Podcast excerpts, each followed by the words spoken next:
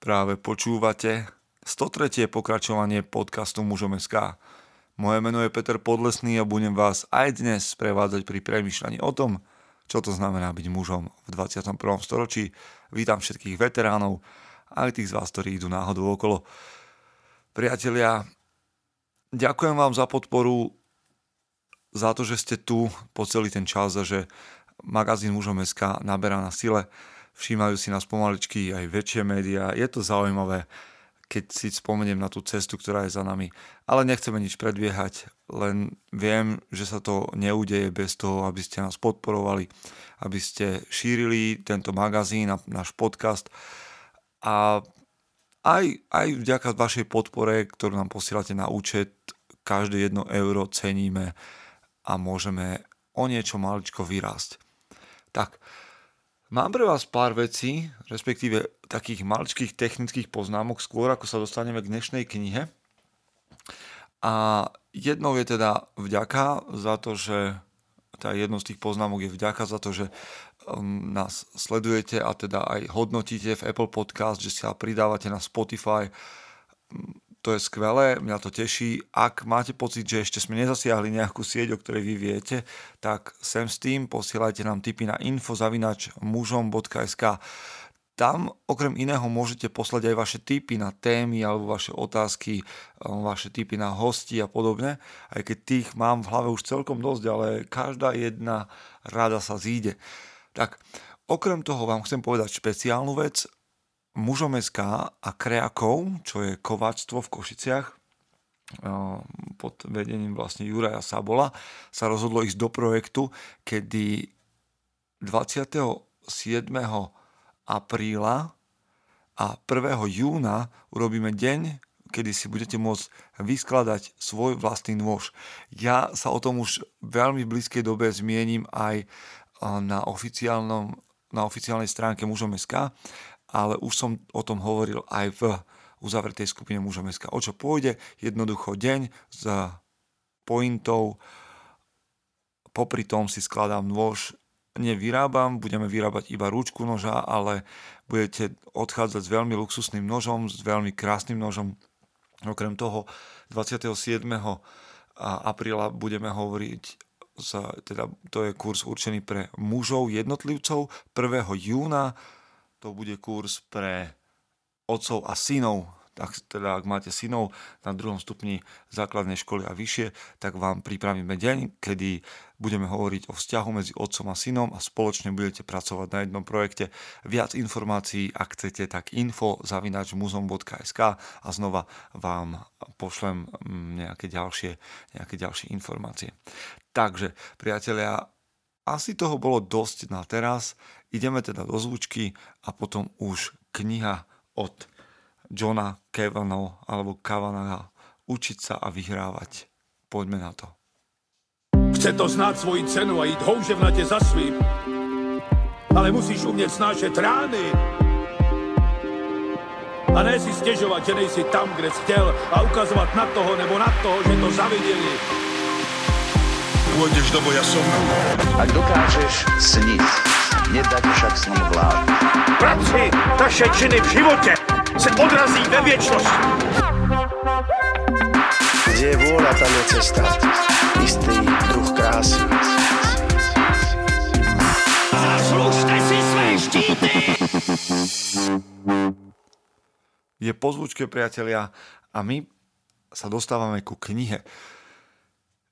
Predpokladám, že väčšina z vás sa k tejto knihe nedostane, ale vnímam projekt Mužom SK a bolo mi tak veľmi pekne poradené taký obraz, že Mužom SK a to, tá platforma veci, ktorú robíme, je taký švédsky stôl, kedy prichádzate, vyberáte si, čo potrebujete, čo vám, po čom vám teraz túži srdce a Niekedy ochutnáte aj niečo, s čím ste sa v živote nestretli. No a nakoniec tým môže byť práve dnes kniha od Johna Kavanaga Učiť sa a vyhrávať.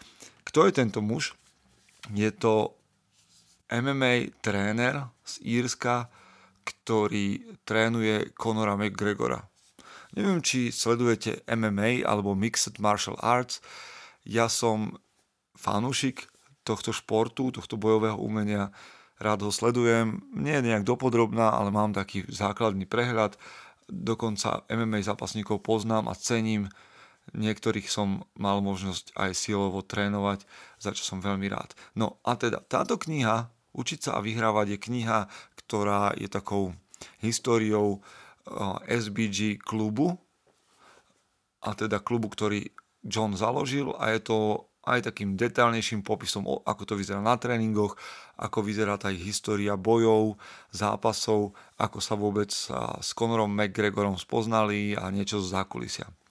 Viem, je to veľmi úzko profilová kniha, ale aj v tejto knihe, aj napriek tomu, že to možno nie je váš šálok kávy, nájdete niečo, čo vás môže posunúť v akejkoľvek oblasti. Ja som vybral niekoľko statí, tak možno vás inšpirujem a k tejto knihe sa dostanete. Poďme na to, priatelia. Tak prvá vec, ktorá mňa prekvapila a budem o nej čítať, je toto. John hovorí o svojom detstve. Keď ma však šikanovali, moje zručnosti z karate mi nejako, nejako nepomohli. Nikdy som to totiž nepovažoval za dobrú formu sebaobrany. Trénovať karate v hale nepripraví človeka na tlak, ktorý vzniká pri pouličnej bitke. Keď došlo k fyzickému kontaktu, tak som stuhol. Je to podobná reakcia, akú niekedy vidíme v prírode u zvierat. Keď niekto, niektoré druhy prenasleduje dravec, stuhnú v nádeji, že útočník odíde. Pokiaľ sa do mňa niekto naviezol, karate mi pomohlo asi tak, ako by mi pomohol balet. John získal čierny pás v karate hej, a dostal írsky národný titul v Kenpo karate. Mohol byť na seba hrdý ako tínedžer, ale nijak raz mu to nepomohlo v tom, že bol šikanovaný. Ešte trošičku poďme ďalej. Šikanovanie bolo súčasťou môjho života aj v strednej škole. Navonok som sa tváril, že som v pohode a že sa ma to nedotýka, no vnútri som sa zožieral. Nešlo ani tak o fyzické násilie, to sa zúžilo na tlačenie a strkanie, ale o celkový pocit neistoty. Ak ma niekto buchol zozadu do hlavy, proste som šiel ďalej. Nikdy som to nevrátil. Jednoducho som to prijal a čakal, kým to prehrmí. No napriek všetkému ubližovaniu, ktorému som bol v detstve vystavený, som nebol nijak vážnejšie zranený. Až raz v noci, keď som mal 18 rokov.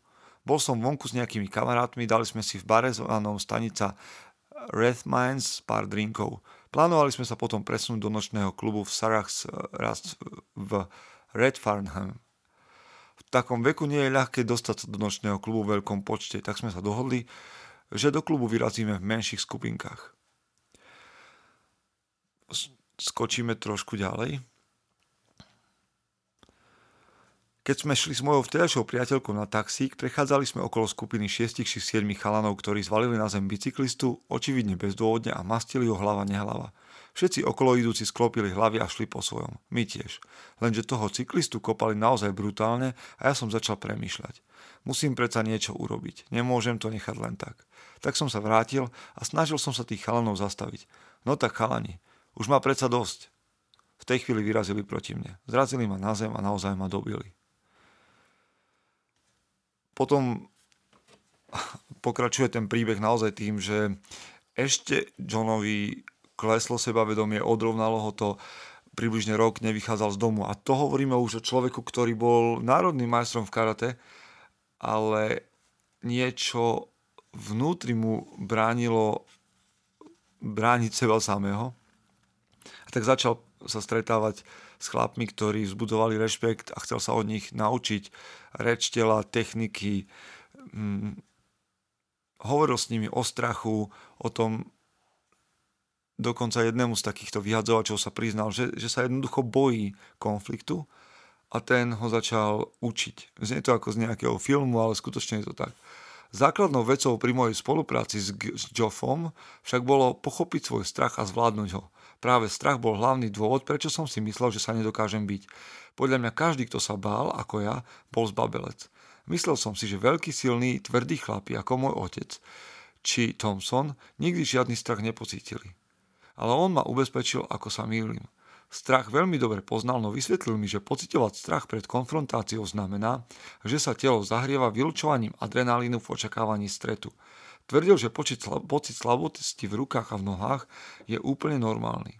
Moje telo sa jednoducho pripravuje. Potom nasleduje opis toho, čo všetko robil, ako začal snažiť pracovať na sebe samom a posúval sa ďalej aj čo sa týka tých rozličných techník obrany a zápasenia. A nakoniec týmto všelijakým skúmaním a hľadaním sa dostal až k prvému vlastne turnaju, ktorý bol v zamiešanom bojovom umení v roku 1993. Ale tu ešte zastanem. Stalo sa vám už niekedy, že ste pocítili taký ten paralizujúci strach? Možno pred fyzickým konfliktom, ale možno aj pred stačí pred verbálnym konfliktom alebo nejakým niečím podobným, že stuhnete a robíte s tým niečo? Alebo je to vec, ktorú len tak pretrpíte a idete ďalej? Snažíme sa pracovať na sebe ako chlapi, ale skutočne čelíme nášmu strachu alebo čelíme iba veciam, ktoré sú, hm, tak povediať, jednoduché alebo nás nejak neohrozujú. V tomto je táto kniha takým zaujímavým, zaujímavou inšpiráciou ísť ďalej. Zdá sa, že aj tí najväčší borci, aj tí najväčší bíci sú na tom veľmi podobne ako mnohí z nás, že prežívajú nejaký strach a snažia sa pred ním utiesť, ale to pravdepodobne nie je, mm, nie je východisko. Poďme trošku ďalej. A keď teda narazil na prvý UFC zápas, v ktorom videl um, Roysa Gracie, čo je jeden z ľudí, alebo jeden z chlapov, ktorí patria do klánu, ktorý zakladal brazílske jiu-jitsu a, a veľmi dominoval v 90. rokoch v UFC, respektíve v zmiešaných bojových umeniach, tak ho to tak inšpirovalo, že ho začal napodobňovať. Počúvajte. Vtedy som si pomyslel, keď to dokáže Royce Gracie, prečo nie aj ja? Nerobil predsa nič zázračné, len fyzické chvaty. Všetko to bolo o technike. Fyzická sila a agresia s tým celkom nesúviseli, čo mi vyhovovalo, lebo v tom čase som nemal ani jedno, ani druhé. Dlhý čas som si myslel, že bojové umenia by mohli byť prostriedkom, ako sa ubrániť proti niekomu väčšiemu, ako je človek sám, ale teraz som po prvý raz uvidel, ako sa to dá zvládnuť. Bolo to reálne. Tieto techniky vám umožňujú premôcť protivníka rýchlo a efektívne, no a ani ho pritom nezraníte, čo je pre mňa dôležité a vďaka tomu ma priťahovali. Trošku preskočíme.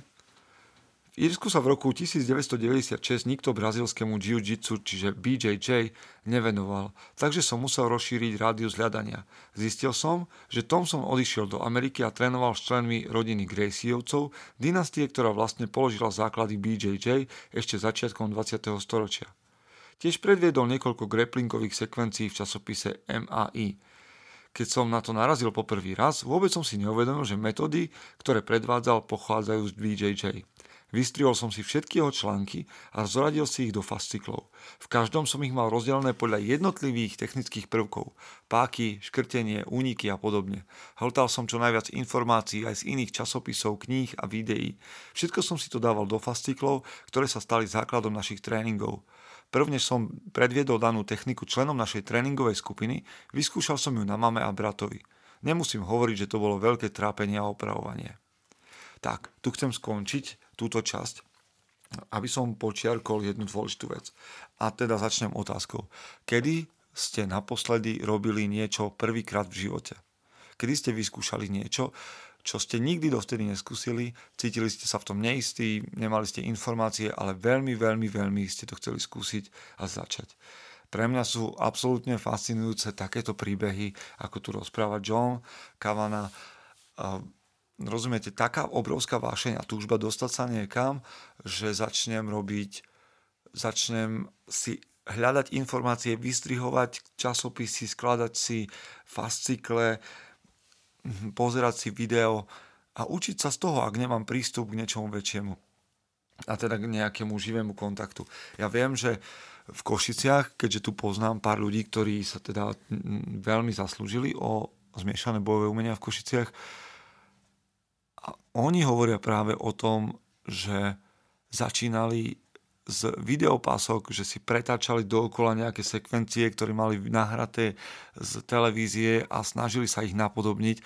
A dnes vedú zápasnícke kluby, sú rozhodcami a samozrejme už sa možno len usmievajú nad tým, ako to bolo kedysi a dnes je to o mnoho, o mnoho profesionálnejšie, ale tá vášeň na začiatku toho skúsiť niečo, čo som nikdy neskúsil, začať s niečím, čo sa mi zdá nemožné, je niečo ohromujúce. Takže otázka zostáva, kedy ste naposledy skúsili niečo, čo ste nikdy nerobili, kedy ste naposledy robili niečo prvýkrát v živote. Tak, poďme ďalej. A skočíme o trošička ďalej, keď už John viedol SBG, teda svoju telocvičňu, svoj klub a už nejaký čas fungoval s Conorom McGregorom, ktorý je momentálne hviezdou um, UFC. Môžete mať na neho názor, akýkoľvek chcete, ale je hviezdou a jedným z najlepšie platených, ak nie najlepšie plateným zápasníkom v MMA. A, ale nebolo to také rúžové a John o tom píše, aký je Conor v zákulisí a z čoho vlastne vyšiel.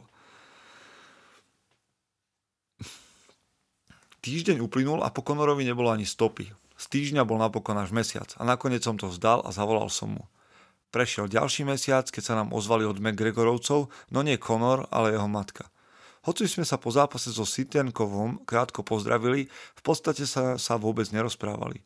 Keď mi zavolala a predstavila sa mi, tak som si pomyslel, aha, ten malý smrad mi ukradol peniaze a zdrhol. Prečo by mi inak volala jeho matka? Chcela by som vás poprosiť, či by ste k nám neprišli a nepozreli sa na Konora. Vravela mi. Dlho nebol na tréningu a trochu vyšiel z cesty. Bojíme sa o neho. Úprimne povedané, moja prvá reakcia bola, že mi je to jedno. Prečo by nebolo? Konor dlhoval mne, nie ja jemu. Moja telocvičňa v tom období ani náhodou neprežívala najlepšie časy, takže som nebol v situácii nonšalantne zabudnúť na 500 eur. Prepačte, ozval som sa. Ako ste hovorili, že sa voláte? Margaret. Trochu mnou trhlo, lebo aj moja mama sa volá Margaret. Bola to taká hlúposť, no, no štipku to vo mne zarezonovalo. Okamžite som porozumel, že Konorová matka má obavy a prosí o pomoc pre svojho syna. Tak a tu sa chcem dotknúť jednej veci. Častokrát sme vo svojich vlastných problémoch a musíme riešiť svoje vlastné veci a nie je priestor na to, aby sme, aby sme komukoľvek pomáhali alebo robili pre ľudí v problémoch niečo navyše. Ale potom vám zarezonuje v duši nejaká maličká drobnosť a prichádza čas, aby ste sa rozhodli správne. A takéto maličké rozhodnutia, ako bolo v Johnovom prípade ísť za Conorom McGregorom, keď bol v depresii a ešte neznámy chlapec, ktorý mal problémy so sebou samým a býval u rodičov. Takáto drobná vec, takéto maličké rozhodnutie nakoniec spôsobilo to, čo zažívame dnes. Conor McGregor je jedným z top zápasníkov a za tým všetkým je človek John Cavana. Poďme ďalej. Myslím, že môžete pomôcť iba vy. Skonštatovala. Súhlasil som, že prídem k ním domov do Lukanu a dám s Konorom reč. Bola tam celá rodina. Konorovi rodičia a jeho dve sestry vyzerali ustarostene a báli sa o svojho syna a brata. Potom mi porozprávali trochu viac. Zdá sa, že Konor má depresie, nechce dokonca ani výjsť do svojej izby. Odmieta trénovať. Vlastne nechce robiť vôbec nič, akurát kričať na ľudí, aby mu vyskočili na hrb a dali mu pokoj. Konor netušil, že som za ním prišiel. Vôbec ma nečakal. Vyšiel som hore a zaklopal na dvere jeho izby. Čo zas? Zavrčal znútra. Keď som otvoril dvere, pozrel sa na mňa, ako by uvidel ducha. Naozaj mi nepripadal ako mladý, zdravý športovec, akého som poznal. Sadol som si k nemu na peľasť a začali sme sa rozprávať. Povedal som mu, že sa dal do partie s ľuďmi, s ktorými by nemal. A robí veci, ktoré by konať nemal. Jasne som mu vysvetlil, že to k ničomu, ničomu dobrému nevedie. Potom som ho vyzval, aby mi radšej povedal, že to nemá cenu a že tu s ním márnim čas. Mám odísť a už nikdy sa nevrátiť? Alebo chceš začať s čistým štítom? Bolo to v piatok večer. Oznámil som mu, že ak pondelok príde, zabudnem na tie lístky a začneme na novo. Ale ako prvé som od neho chcel počuť, že si uvedomí svoju zodpovednosť. Áno, postral som to, ale som ochotný urobiť všetko, aby som to zmenil. Ak by to neurobil, hneď by som odišiel. Ale nechcel som to urobiť. Napriek tomu incidentu s lístkami som mal Conora rád a vedel som, že má na to, aby sa stal osobnosťou v MMA. Jeho rodina urobila veľkú vec, že ma požiadali prísť a porozprávať sa s ním. Bol som ochotný Conorovi všetko odpustiť, ale počnúť s pondelkom sa už niečo také nikdy nesmie opakovať. Zabezpečím ti všetko, čo budeš potrebovať, uistil som Conora. Conor to všetko zobral, pozrel mi do očí a povedal, máš pravdu, poďme na to. Čo, čo by vás stal takýto rozhovor? Prísť za človekom a povedať mu, že má druhú šancu, že to nesmiem viac posrať a že zabúdate na to, čo je za vami a idete s ním ďalej dopredu. Možno 10-15 minút času, možno nejakú chvíľu trápneho ticha a potom možno obrovský úspech. Kto vie? Ideme ďalej, dostaneme sa teraz už k posledným dvom častiam, k posledným dvom úrivkom. Dnes je to aj tak troška viac, tak verím, že si to užívate. V jednom zo zápasov sa stalo, že Conor McGregor bol zranený, bolo zranené, zranené, tuším, že mal zranené krížne väzy v kolene. A poďme sa dotknúť toho, ako to celé vtedy prebiehalo a ako to prežívalo. Nikdy som nepochyboval o Konorovej schopnosti využiť rehabilitácie z fyzického hľadiska, no kľúčom k úspešnému návratu bola psychika. Konor sa udržiaval v aktívnej duševnej kondícii, nesedel len tak a nelutoval sa pred televízorom s kýblom zmrzliny. Využil túto príležitosť, aby sa učil. Hoci nemohol sparingovať, posielal som mu textovkami otázky, ako by reagoval, keby sa ocitol v takej či onakej situácii v zápase. To udržiavalo jeho myseľ v pohotovosti a zapojenú do hry. Čo sa týka kolena Conora McGregora, dokázal by som vyzvať akúkoľvek kapacitu v oblasti anatómie. Počas jeho rehabilitácie som to intenzívne študoval. Conor bol posadnutý snahou dozvedieť sa všetko o fungovaní kolena, aby lepšie pochopil proces rehabilitácie. Dnes nie je jediný detail, ktorý by v tomto pohľade nepoznal. Dokonca pozorne sledoval aj uzdravovanie iných profesionálnych športovcov s podobnými zraneniami. Heter Milliganová ho naučila mnoho o motorike ľudského tela a to malo zásadný vplyv na Konorov prístup k tréningu a snahe dostať sa do najlepšej fyzickej kondície. Dokonca ho nabádala, aby sa viac venoval konceptu ľahkého sparingu. No, a toto bol kratučký úsek, ktorý som chcel vyťahnuť. Viete, koľko, koľko poznám ľudí, ktorí si nájdú jednoduchú výhovorku, prečo sa nehýbať, lebo ich niekde niečo bodlo, pichlo, prečo nezačať robiť niečo, a nemusí to byť len v športe, lebo majú nejakú prekážku, lebo ich bolia kríže, alebo ja neviem, nemajú čas. A tu čítam o chlapovi, ktorý, teda o dvoch chlapoch, Conorovi a o Johnovi, ktorí proste mali pred sebou jasný cieľ a nič ich nezastavilo. Jednoducho mal problém s kolenom, tak začali študovať do detailov koleno a chceli byť v tom najlepší. Hoci by športovec mohol povedať, že mám na to svojich ľudí, svoj tým, oni vedia, čo robia, ale pochopiť to a využiť každú jednu informáciu na to, aby som sa zlepšil. Proste odmietnete komfort, odmietnete sa ľutovať a vložíte sa naplno do toho, čo je možné. Budete robiť najlepšie, ako viete, to, čo je možné. Nebudete plakať nad tým, čo je nemožné, ale oprieť sa do toho, čo možné je. Fungujete tak prirodzene? Alebo počujete niečo nové? Poďme na poslednú časť, ktorú som pre vás dnes vybral. A je to naozaj už zo záveru knihy. Takže verím, že aj táto časť bude pre vás zaujímavá. Vrcholom každého trénera v MMA je pripraviť šampióna vo formáte UFC. Mne sa to už podarilo, no aj tak mám pocit, že som iba na začiatku. Naozaj sa cítim ako úplný začiatočník. Conor McGregor je môj prvý svetový šampión. Je na hrebení mojej prvej vlny. Som však presvedčený, že tá najťažšia práca ešte len príde. Rád by som pracoval s tínedžermi, 14, 15, 16 ročnými mladými a z nich urobil svetových športovcov. Viem oveľa viac, ako keď som s Conorom debutoval v UFC. Učím sa každý deň a keď dosiahnem 40 očakávam, že ďalší cyklus môjho vzdelávania potrvá ďalších 20 rokov. Človek sa nikdy nenaučí o svojom športe všetko, pretože v ňom proste pôsobí príliš veľa faktorov. Budem študentom zmiešaných bojových umení až do smrti. Hm. V momente, keď človek začne hovoriť, že viem, stáva sa brzdou sebe samému. Mňa nadchla táto pokora, s ktorou sú písané tieto riadky, pretože ak dostanete nejakého človeka na, na vrchol športovú alebo nejakej disciplíny, tak môžete povedať, že ste to spravili svojim vlastným rozumom a svojimi rozhodnutiami a byť na seba právom hrdý a pyšný. Alebo môžete povedať, že učím sa ďalej a chcem sa posúvať ďalej. A niekto mi povedal, že kam už sa chceš posunúť ďalej ako tréner majstra sveta ale stále je kam sa posúvať, stále je čo riešiť, čo, čo skúmať.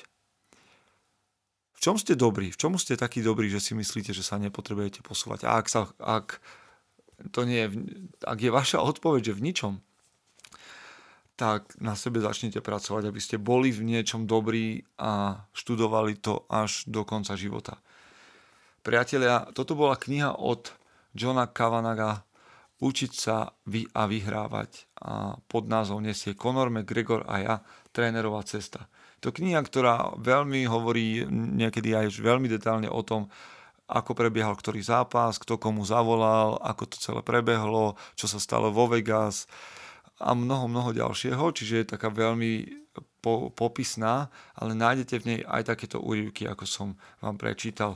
Ak to nie je práve to, čo sledujete. Možno je to zaujímavé pre vás len ako obzvláštnenie. Ak sledujete bojové športy a MMA, určite vám túto knihu odporúčam. Samozrejme vyšli aj mnohé ďalšie. Okrem iného vám ešte v blízkej budúcnosti, čo to o MMA určite prinesiem. Priatelia, som veľmi rád, že ste nás počúvali aj teraz a za nejaký čas vám prinesieme ďalšiu knihu. Medzi tým sa počujeme, sledujte, čítajte, počúvajte, šírte nás ďalej a ak máte záujem viac o audioknihy, tak nezabudnite, že máte okamžite ísť prezrieť Audiolibrix a to tak, že si napíšete pekne audiolibrix.sk lomeno muzom.sk a máte automaticky 20% zľavu na akúkoľvek audioknihu, ktorú si budete kupovať alebo audioknihy. Ďakujem vám, že ste na tejto ceste so mnou a s nami a v ďalšom týždni vám prajem, aby ste boli tou najlepšou verziou seba samého. Počujeme sa. Chce to znáť svoji cenu a ísť houževnate za svým. Ale musíš umieť snášať rány. A ne si stiežovať, že nejsi tam, kde si chcel a ukazovať na toho nebo na toho, že to zavideli pôjdeš do boja som. Ak dokážeš sniť, nedať však sním vlád. Práci taše činy v živote se odrazí ve viečnosti. Kde je vôľa, tam je cesta. Istý druh krásy.